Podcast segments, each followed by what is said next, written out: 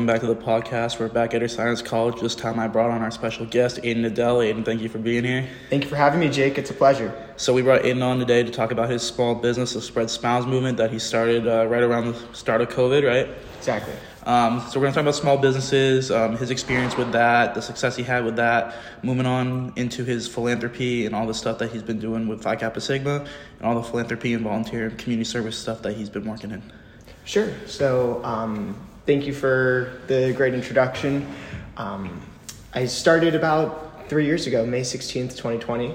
Um, it was a passion project of mine. I worked at a an aftercare program of a preschool near my high school, and uh, when I wasn't able to be with my uh, preschoolers, wasn't able to go after school, obviously due, due to the pandemic, I was thinking of what other ways I would be able to help um, make a difference. Could I help with? Um, I oftentimes would FaceTime them, um, so that way they would have something to do, somebody to play with, um, and I was thinking bigger picture. What would be a longer lasting impact after I graduate high school?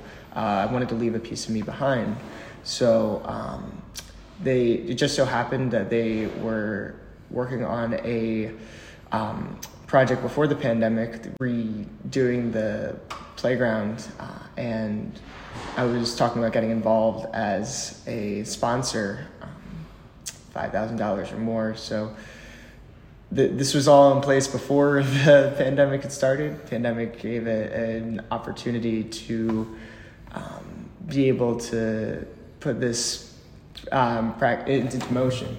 So this plan in motion. So my initial idea was to sell children's books. I had a um, children's book written and sell bracelets. As my mom's a she reps jewelry between artists and stores, so um, trying to leverage the connections that I have. Um, also realizing that I didn't have um, re- didn't realize how much uh, goes into selling children's books. Um, I had backed off of that and instead uh, used another connection of my mom's to sell shirts. Um, simply get them at five dollars a piece and sell them for twenty or twenty-five. So that was pretty lucrative. The um, bracelets they came in a little later than expected because they were coming from China. China was in the midst of um, even before us in the pandemic having uh, issues. So um, we, I was able to get the concept work and uh, website up and running um, the first two months of the pandemic. Um, focused on what worked, focused on um, what made sense around a smiling logo, so that way it's just a simple message. Um, spread smiles, don't need to know anything about me or anything about what I'm trying to do to understand. We're trying to um, promote positivity in a time that's uh, very negative. Yeah, very cool. Um, so you said you did a book. Was that something that was that what your TED talk was about that you did in the school? So that was a separate. I've been wanting to do a uh, book for a long time. Um, as far as I, I drafted out a children's book um, called "Saving the Smile" that lighted up that lit up the room. Oh wow. Um, I didn't get it printed though, just because the, it wouldn't be as lucrative. I'm not saying that I wouldn't be able to. The concept is still out there, um, but same thing with um, you're, you're referencing another entrepreneurial uh, venture that I'm looking to pursue is uh, I want to help other anxious students in college um, have an easier transition than I did. And college is hard, as everybody who's uh, listening to this podcast, anybody who um, is at the school knows. I'm writing a book called Dear Anxious Student How to Thrive Through the College Transition. This is obviously not a children's book, but it's um, 60 pages in, um, drawing on my own experience, but also the experience of uh, others. And I, with this one, I'm not putting a set timeline on because I don't know everything that I need to know. I don't think that I will until um, I I think I'm loo- looking at it uh, being released during my senior year. I'm a sophomore right now. I've been working on it since my freshman year. Um, books are different in that they, um, it's not like a shirt and printing business that's uh, easy to manufacture and um, wanted to challenge myself to give the best product possible. Yeah, definitely. That's actually really cool. I didn't know that you were doing that. I think that's something that everyone would want to give a good read into once that comes into development. Um, going back to the Spread Smile shirts, uh, what were some things that you've experienced, some challenges with getting everything set up? I know you had a website created for it. Um, you want to talk about the process of that? Sure, and obviously, as um, 17 year old kid at the time in high school, I had the connections of my mom. Uh, wasn't able, wouldn't be able to do it without her. She's an entrepreneur. Uh, using um, that certainly gave me a leg up, but um, I used a free platform called um, Square. There's Squarespace, but uh, Square Yeah. is a pay- payment uh, processing firm, and uh, they actually offer a an online POS system that pretty intuitive. I'm not that technologically savvy, and I was able to figure it out. Um, I was able to use my neighbors for um, pictures of um, kids wearing the shirt. Um, I was able to use my, one of my mentors, um, James Levins. He uh, was the connection that was uh, able to get the price so low for me, um, five dollars uh, per shirt, and obviously all going towards a good cause. Um, for the preschool is called Chabad Garden School. Nice. So how how well did your sales go? So they skyrocketed in the um, first three months. We were able to get five thousand dollars. Um, Wow.